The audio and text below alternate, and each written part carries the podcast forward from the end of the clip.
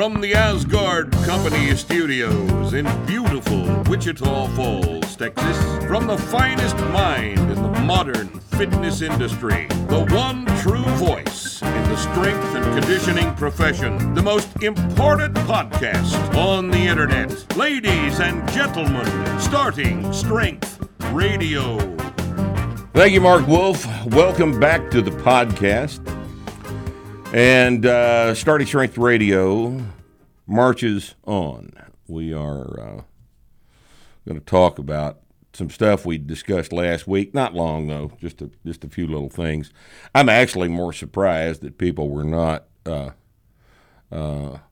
showing up in defense of my indictment of the bottom 3% of you idiots that post on YouTube comments.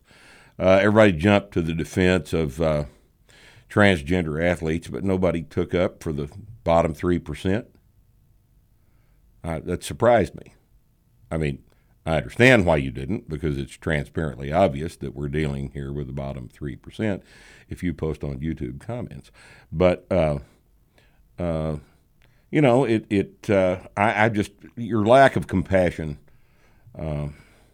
shocks me, really. It does. Got some comments about my little drawing last week. Said that it was what'd they say? Crayon? Is that what said? Crayons. Done with crayons. It was done with this green highlighter, so I fixed it for you. Okay, I hope that clears things up. Now, so let's get all this over with. We were talking about trans women in women's sports last week, and it was the thing was surprisingly well received. I was shocked that I didn't get a single death threat, and you know, I was kind of hoping for a death threat. You know, everybody else, people in New York City and California are all they're disturbed when they get death threats. I think it'd be cool to get a death threat. You know. How many, Nick, just out of curiosity, how many handguns are in this room right now with us? Four? Four handguns in the room right now. 13 knives. 13 knives. I've got 3 knives on me right now. Look, motherfucker, if you get to me, I had it coming, okay? But I'll get you first. Go ahead and threaten my ass. That'll be fun, all right? Now, Here are some things that were turned in this week that happened since the last podcast, or that occurred that I was not aware of since we videoed this thing last time.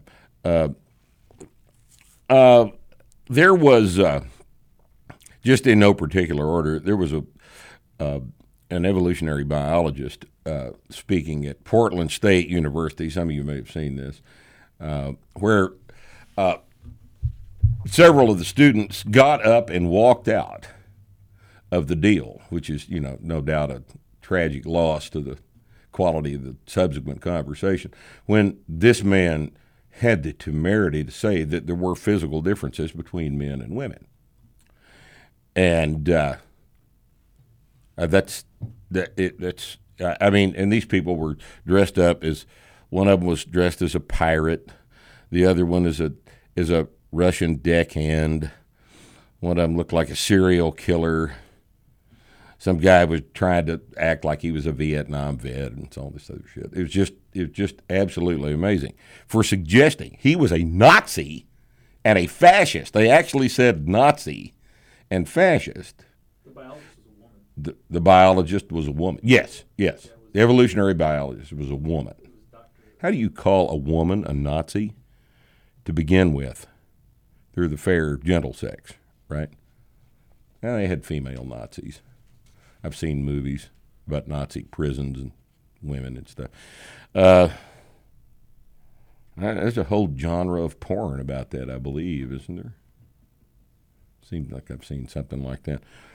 Calling her a Nazi and a fascist for stating that men and women are different.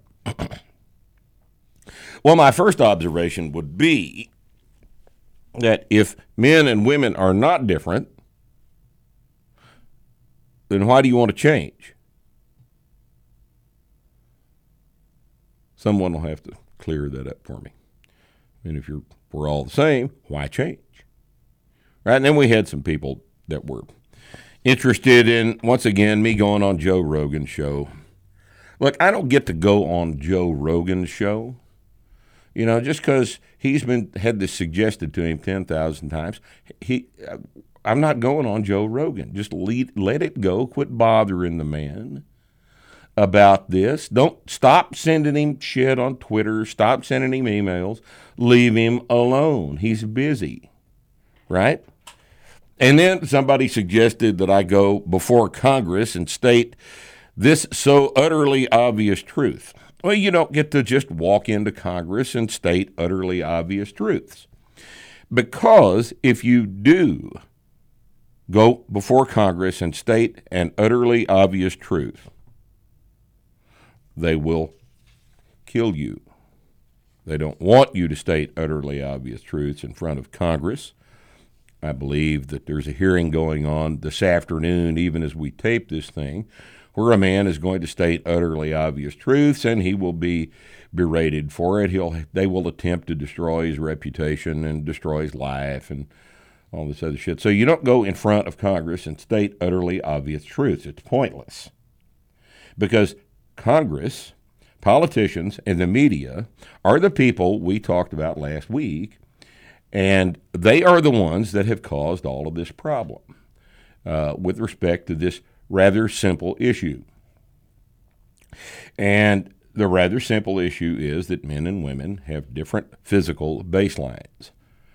And those baselines come from in utero exposure to testosterone. We talked about this last week at length. Those of you that didn't see it last week, we have separated out a clip of that information that is separated from the first 28 minutes that was Starting Strength news. And then we put up by itself. It's about 50 minutes long. You need to go watch it. I thoroughly discussed the situation then, and I don't feel the need to revisit any of this again. And some of you are asking me questions on YouTube. If you want to ask me questions, you need to come to startingstrength.com. There is a thread about this issue on my Q&A. That's where I answer questions. I will not post about this on Facebook, on Twitter, or on YouTube comments. Certainly not on YouTube comments. If you want to talk to me about it, then you need to come on our website where we answer questions. This is where the discussion takes place. This is startingstrength.com. It's a moderated forum. So you come on my moderated forum and give me a death threat. I'll just edit it out because it's just, you know, that kind of entertainment. We just don't have time for it. So talk to us there. Startingstrength.com, forums, Mark Ripetoe Q&A. And we can deal with it at that level. Now, we didn't really get a chance to review the literature on this. And I know that for a lot of you scientism guys, the literature is the holy bastion of the truth. The literature, peer-reviewed literature, is just as political as everything else in the world.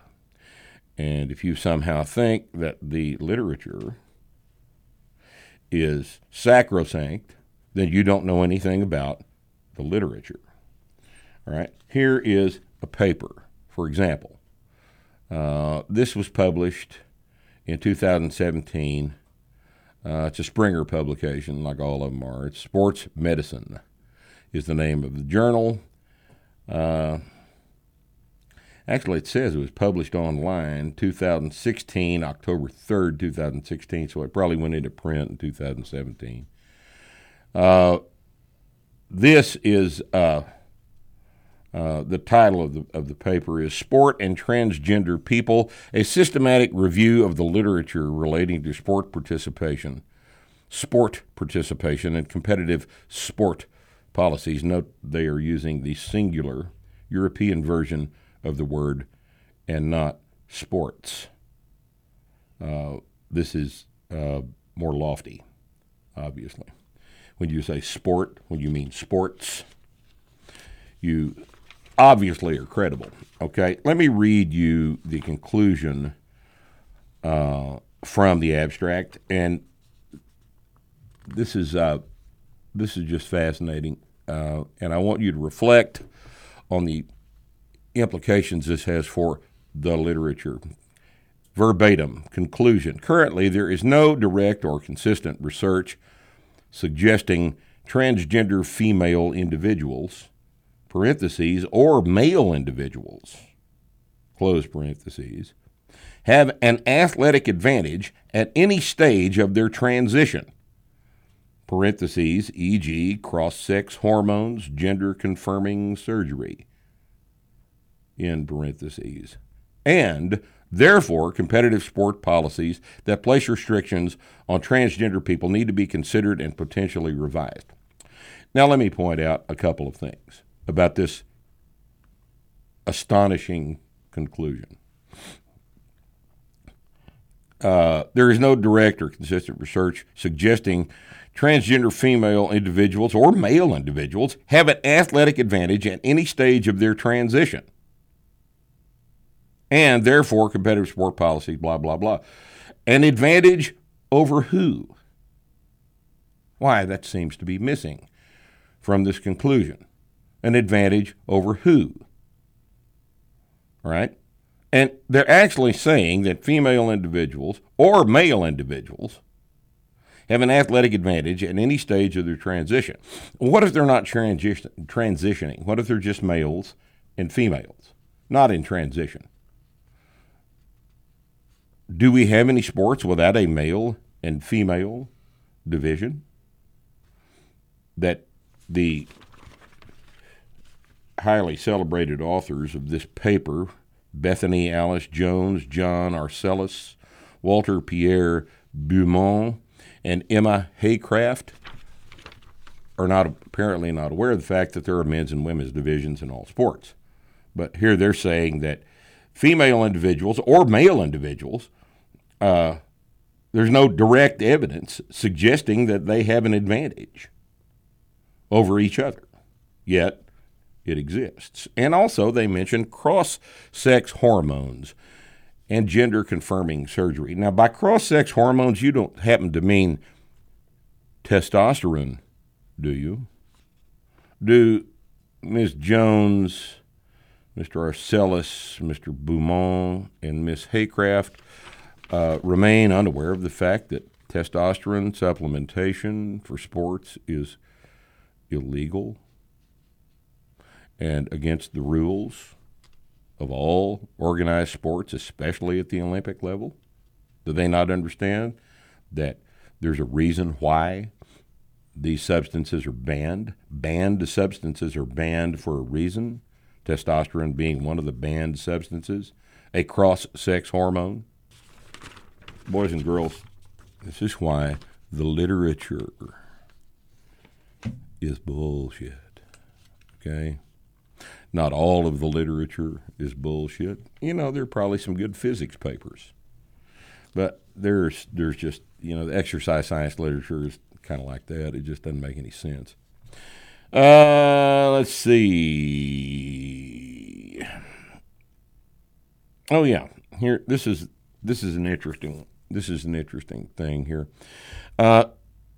USAPL has said that they're going to ban people who are transgender from competing, and I want to point out the fact that, as I talked about last week, the United States Strengthlifting Federation has come up with a perfectly equitable way around this that doesn't ban anyone.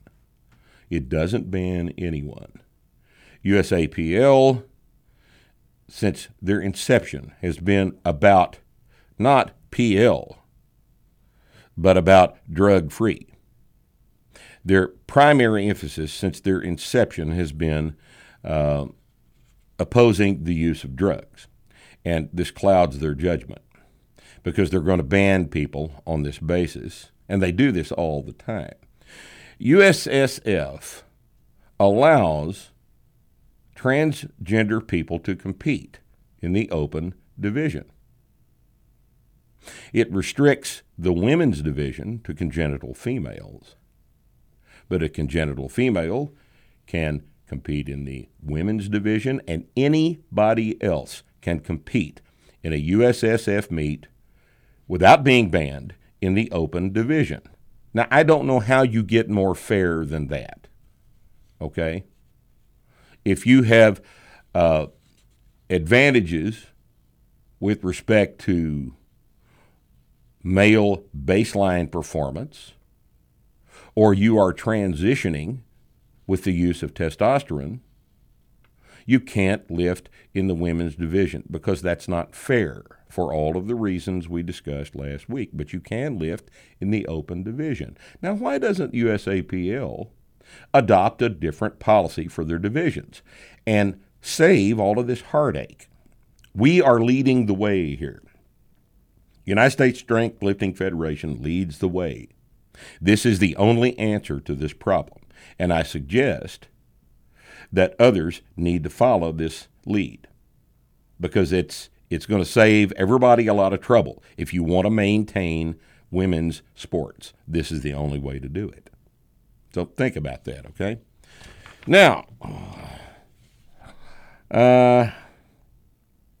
also note that CrossFit is going to start permitting trans women in the women's division of the CrossFit Games. Doesn't the CrossFit Games have prize money? They do. There's going to be a lawsuit, isn't there? Wonder when that'll happen. Well, that'll be interesting to see. And then one more little thing before we move on here. I've got, and we'll put these links up somewhere. Where did we put those last time? In the transcript? The link in the transcript's going to startingstrength.com. Link in the transcript's going to startingstrength.com under podcast. So you can, if you want this stuff I've got on the table here printed out, the link to it will be available. Here's a few things that came in over the week. Franklin Pierce University runner by the name of CeCé Telfer competed on the men's team in early 2018 before switching to the women's team 15 months later. And since that switch, Telfer has dominated the NCAA Division II competition, and led the women's team at Franklin Pierce University into the top 25 for the first time ever.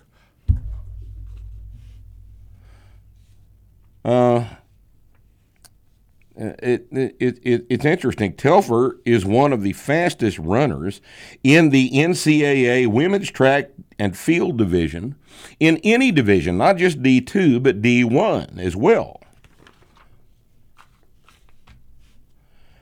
And, the competition, Telfer competed on Franklin Pierce's men's team as recently as January 2018 again. This is 15 months ago. This individual was competing in the men's division, and now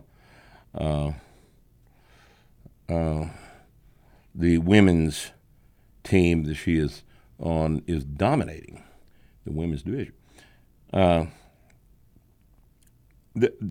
But here's the interesting thing about this article, and the primary reason I've saved it for you. The NCAA in 2011 published what they call an explainer. This is apparently like a position statement or something that is weighty, right? And they are generously explaining to us fools that it is not well-founded. Not well-founded is the quote, to assume that being born with a male body automatically gives a transgender woman an unfair advantage when competing against non-transgender women. Quoting, transgender women display a great deal of physical variation. Just as there is a great deal of natural variation in physical size and ability among non-transgender women and men. Well, now that's helpful. isn't it? So a transgender woman is a male to female transition. And they've patiently explained to us that there is a great deal of natural variation in physical size and ability among humans, both male and female humans. Now, I don't know about you, but I really appreciate the NCAA taking their time to explain to us that there are tall women and short women, and tall men and short men, and big men and small men, and big women and small women, and athletically gifted women and athletically gifted men. I really appreciate the patient explanation here, because prior to that, you and I would not have, internalized that observation. A male to female transgender woman may be small and slight, even if she's not on hormone blockers or taking estrogen. It is important not to overgeneralize. The assumption that all male-bodied people are taller, stronger, and more highly skilled in a sport than all female-bodied people is not accurate. It continues. And once again, what a wonderful clarification this is for, me and you, right? Because if anyone has the moral authority to pontificate about athletics, it would be the NCAA, wouldn't it? Furthermore, I want you guys to go look something up for me. There's an individual by the name of Hannah Mouncey, M-O-U-N-C-E-Y, who plays for the Australian men's handball team, but is now playing for the Australian women's handball team and played Australian rules football between transitioning and switching to women's handball. So this individual now plays women's handball. There is a video of Hannah Mouncey on the field with the other women in the division. I want you to go look at that. It's very enlightening. And our friend Rachel McKinnon, a biologically male college professor who identifies as a transgender woman, and subsequently won a women's cycling world championship in October in the women's sprint 35 to 39 age bracket at the 2018 UCI Masters Track Cycling World Championships in Los Angeles. Isn't that interesting that cycling also starts masters at 35? Masters at 35. Oh, shit. Masters ought to be 50. As far as I'm concerned, masters ought to be 50. 30 in jiu-jitsu. It's 30 in jiu-jitsu? What in the hell? And then, like, masters 2, masters 3. Masters 5, masters 9. 7. That's like belts. They got purple and blue and indigo and midnight blue and all these things so that everybody can win first place, right? You could enter a powerlifting meet. I don't know about now, but I got mad a long time ago because you could enter a powerlifting meet in sub-masters, men's, drug-free, raw or geared, right? So what happened was, I was announcing this meet, and there were 125, and I vaguely remember these numbers, 125 people in the meet. And there were so many divisions that there were 104 first-place trophies. Now, I may be off a few here. 104 first-place trophies, and I was actually reading the results of this thing. Blah, blah, blah, first place. Blah, blah, blah, blah, blah, first place. Blah, blah, blah, blah, blah, first place. At about 75 awards into the deal, I said, let me just take a second here to point out the fact that if everyone wins first place, no one won first place. And they didn't ask me back. That was the last meet I announced in Texas. Oh God Almighty! But that was funny. So anyway, Rachel McKinnon here was quoted in USA Today arguing against requiring biological males to suppress testosterone as a requirement for competing against women. Now, isn't that astonishing? She's actually, Rachel is actually arguing against the requirement for biological males to suppress testosterone for competing against women. Let that soak in just a second, kiddos. Quote, we cannot have a woman legally recognized as a trans woman in society and not be recognized that way in sports.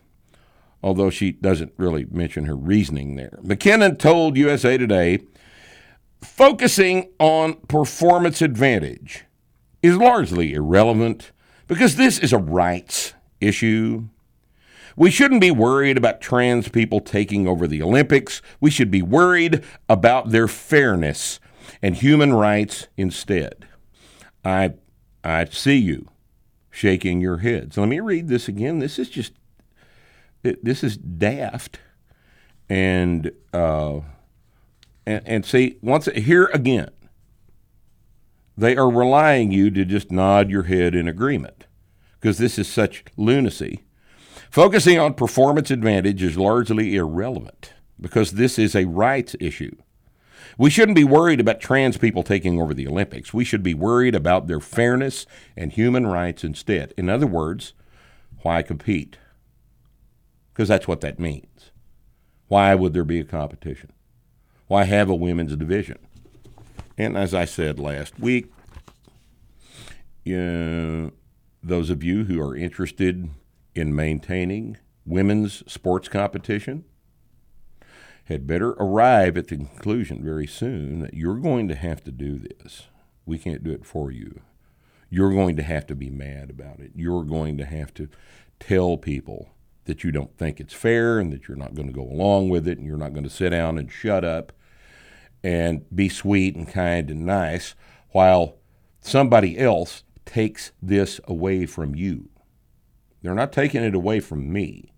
They're taking it away from you. And it's time to stand up on your hind legs and do something about it. Otherwise, it's going away. There is no other. If Rachel McKinnon's analysis here is correct, y'all are done. And this has to be dealt with now. Okay? So, that having been said, I thought what we would do today is dive into the neuromuscular efficiency situation because it directly relates to what we've talked about before. Neuromuscular efficiency, very quickly, is the ability of the muscle, of the motor units of the muscle, the smallest components of the muscle, of the neuromuscular system, one motor neuron and all of the muscle fibers that neuron is attached to, that it innervates. Neuromuscular efficiency is the ability to call motor units into contraction rapidly, right? Let's say you have the ability to, in a very short period of time, call 30% of your motor units into contraction in, say, the space of a half second.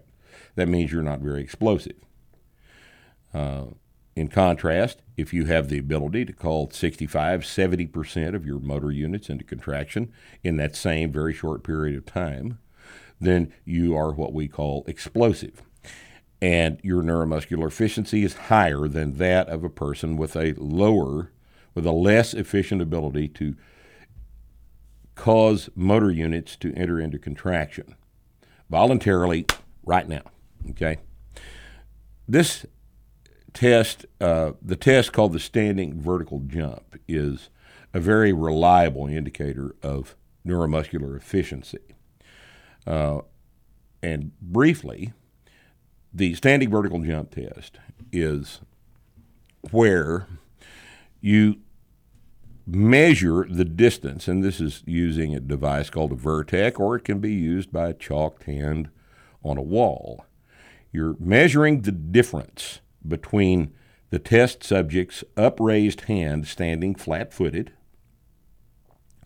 and the test subject's height of the upraised hand at the top of a jump, at the top of a rebound-initiated stretch reflex jump up in the air. And the test is valuable in that the downward part, the eccentric component of a standing vertical jump or any stretch reflex jump, takes a little bit longer than the upward phase, the concentric phase, the phase that produces the knee, hip, ankle extension, and therefore the phase that accelerates your body's mass up off of the ground. And the time in which this takes place is less than a half second. I don't have the actual data on it, but my observations of people doing this for years indicates to me that it's probably 0.3, 0.35 seconds, the phase of the jump that actually is the part that accelerates the body's mass off of the ground. The downward part, a stretch reflex, and try to jump up in the air without doing this. It's built into your nervous system, into your DNA. This is just the way humans do this. The downward phase, which takes a little bit longer than that, is functions essentially as a signal for the more efficient recruitment of motor units into contraction during the concentric phase. So the downward stretch reflex tells the muscles, tells the neuromuscular system, we're about to require a strong concentric contraction to jump up in the air. So you lower yourself, stretch the muscles out, and then shorten them violently. And the distance that you are carried up into the air by your concentric contraction, that thing that takes place in 0.3 seconds, third of a second maybe, is a direct measurement of how much of your muscle mass, another way to say how many of your motor units got recruited into contraction in that very, very short period of time. The more motor units you can recruit into contraction in a very short period of time, the more explosive you are. And you can see how this is true. Explosive ability, as it turns out, is largely untrainable. Standing vertical jumps improve by 10 to 15%. Most of the time, exceptionally good strength and conditioning programs might generate a 20% increase in standing vertical jump, but no one doubles their ability to standing vertical jump. That only happens on the internet, and it doesn't occur in real life.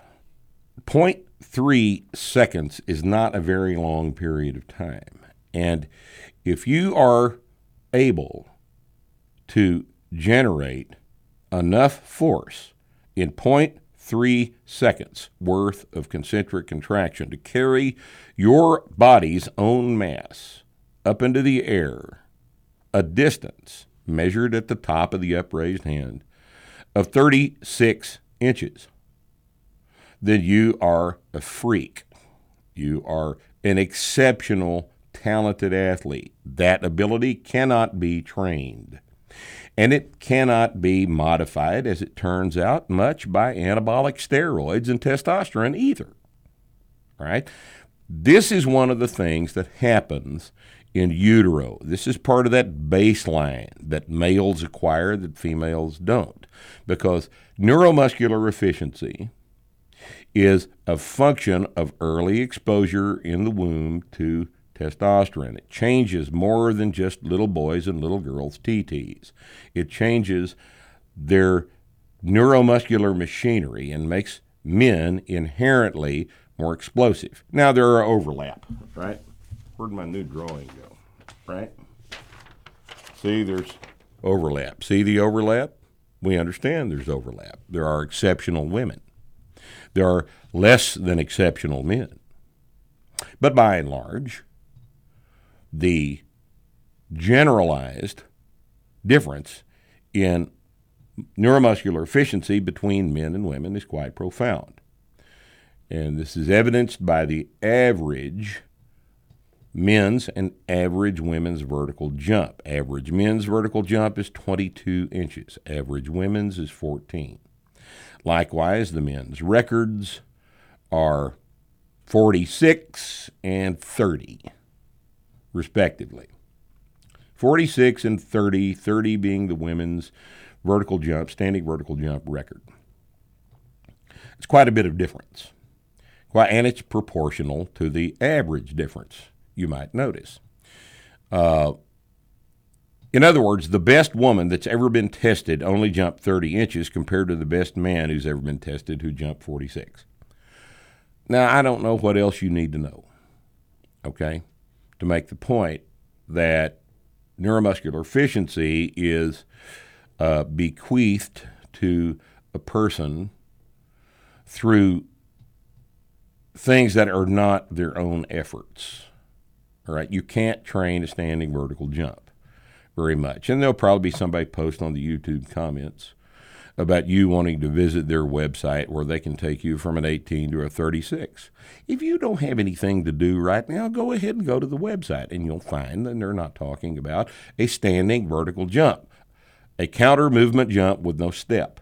We're not talking about jumping up on a box. We're not talking about jumping over a car on a dead run. We're not talking about any of these other things. We're talking about the largely untrainable, largely unpracticeable standing vertical jump. So there are differences between men and women.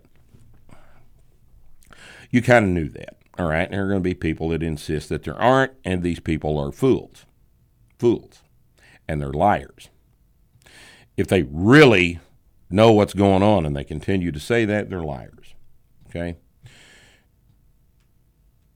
Skipping ahead, we know that there are differences between men and women's physical performance capacities as a result of that. And what are those differences?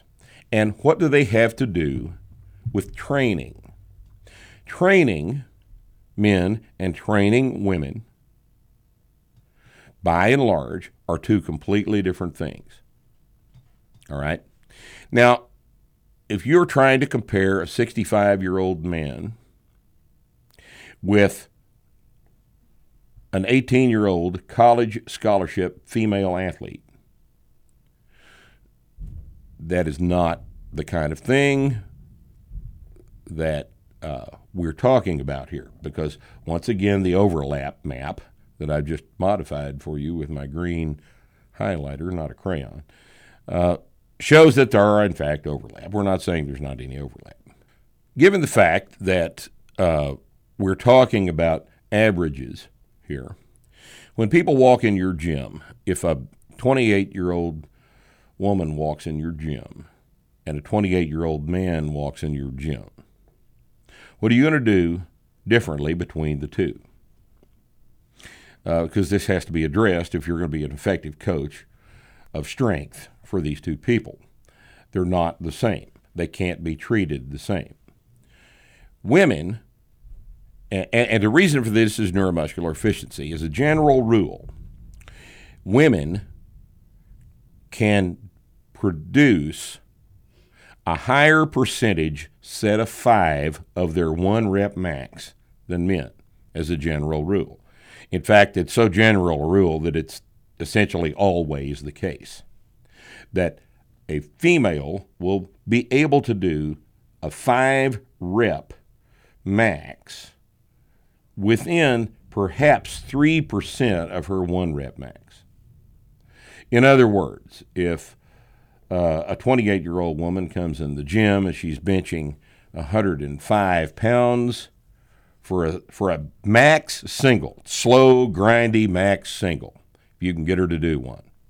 She will be able to do a set of 5 with 100 pounds, maybe 101, maybe 102 pounds.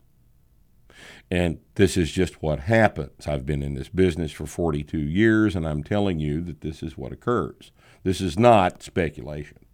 This is the phenomenon that we see. And those of you women know this. You've observed it about your own training. You might have wondered why this is the case, since your husband, if he's benching 350, he can only do maybe 305 for a triple. It's a different thing entirely.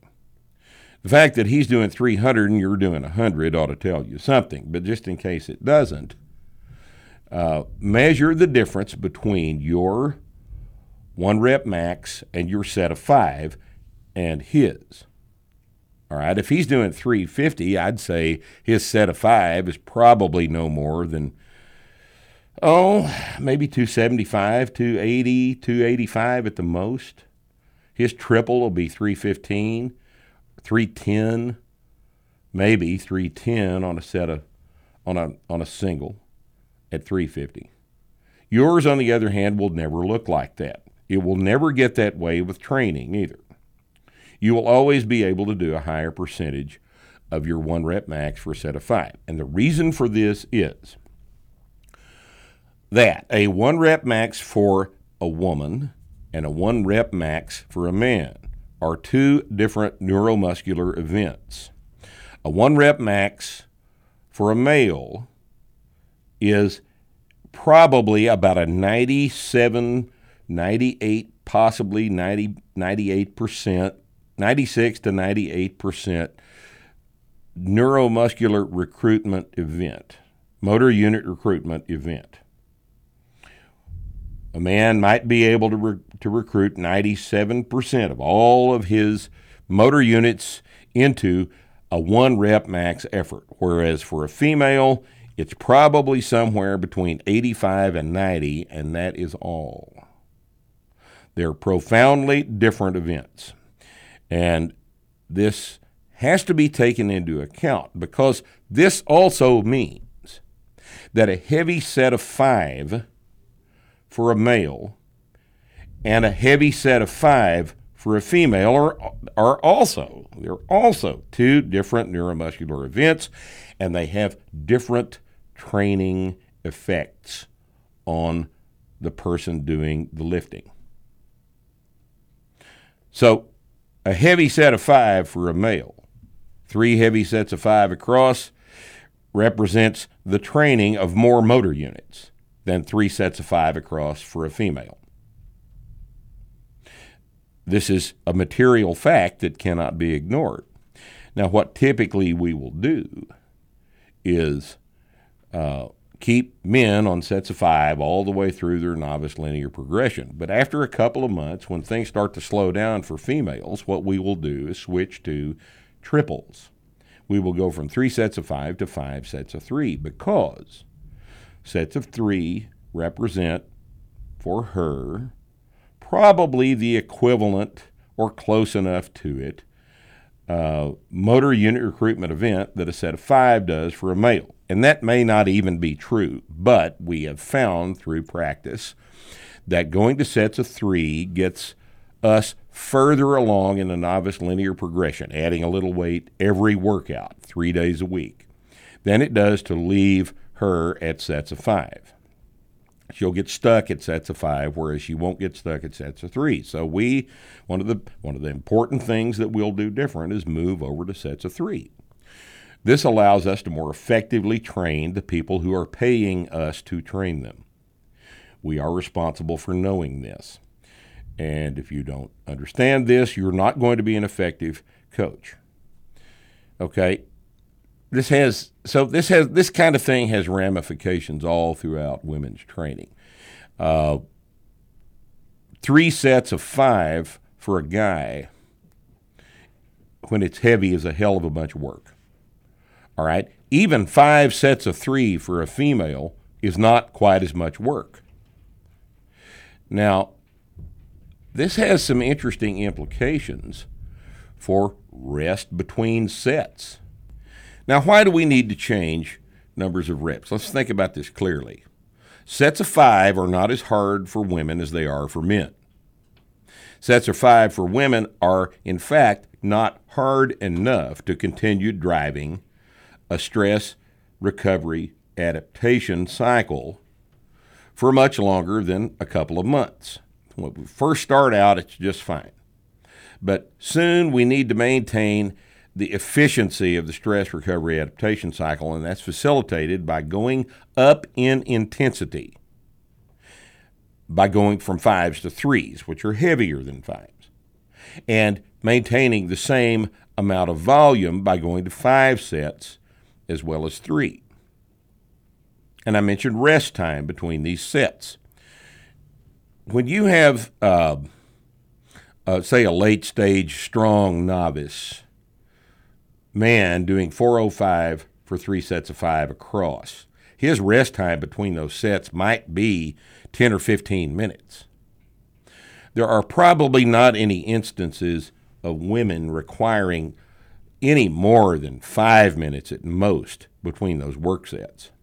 Maybe probably 3 minutes is a closer estimate because of the fact that even a set of 3 is not as fatiguing an event as a set of 5 for a male.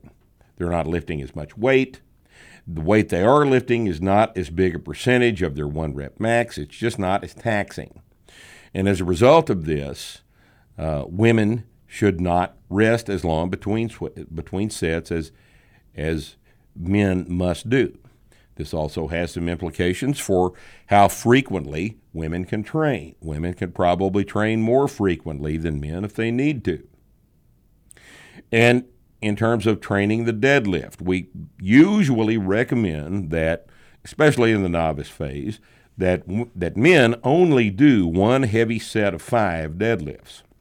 Because for men, the deadlift is such a fatiguing event that more than 1 set of deadlifts is not productive for people in that phase of their training, that phase of their level of training advancement. Women, on the other hand, can always do sets across deadlifts. 2, 3 sets across does not represent the same kind of a killer stress that it would for men because, once again, women are not recruiting as many motor units into any contraction as men are. And this is a terribly important thing to keep in mind. So there are very, very important reasons why women must be trained differently than men. Now, here's another ramification of this thing, and I had to learn this the hard way a long time ago. When you are you're coaching a woman at a power meet or a strength lifting meet or even an Olympic weightlifting meet, you have to understand that since she can do a higher percentage of her 1RM for a set of 5, that this means quite plainly that her first attempt and her third attempt will be much closer together than will a man's. A male's first attempt in general should be a weight that he can triple. A male's second attempt should be a weight that he knows he can single easily. And the third attempt should be, if conditions permit that day, an attempt at a 1RM PR, all right? Or at least should be the max 1RM he thinks he can do that day. For a female competitor, things are quite a bit different. I took a lady to a meet a long time ago, and our training had been going pretty well, and I didn't know this at the time.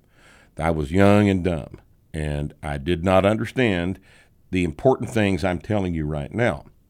She opened her deadlift at 100 kilos, 220, and just blew it off the floor. Just absolutely exploded the thing up off of the floor. And I thought, God almighty, she's going to do 242 today. So I took her up to 237, 107 and a half kilos, because at the time powerlifting was still mired in the 2.5 kilo jump thing. And I don't know, are there any federations that have gotten enough sense to use a 1 kilo rule in powerlifting? Don't think so. You guys listen carefully to this, because that's stupid, all right? I took her up to 107 and a half for her second attempt, and that thing was stapled to the floor. Wouldn't move.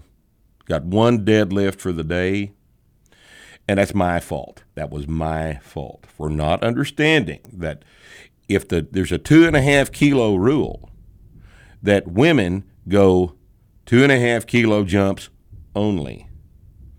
You don't do 7.5 kilo jumps. That's stupid. 231 might possibly, probably not. Probably would not have gone. Yeah, probably would have gone for a second attempt. But 237 would have never gone that day. She would have ended up with a second attempt at 231, and that was my fault. We should have gone 220. We should have gone 100 kilos, 102, and 105. That's all we should have done. And I learned that day something was different. I had another woman training in the gym with me, along about the same time as I was waking up to this effect, and I wanted to see how many incline benches she could do. So we loaded, something like 85 pounds on the bar. She's pretty strong. Because I had noticed that men would reach failure at a set of five, and that after that, you could give that same male a forced rep or two. And a forced rep is where you help them up with the negative and allow them to control the eccentric back down.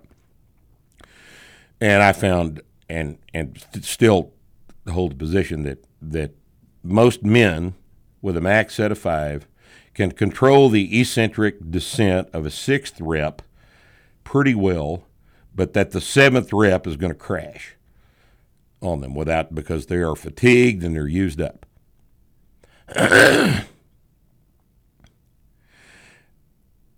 I put 85 on the bar for her.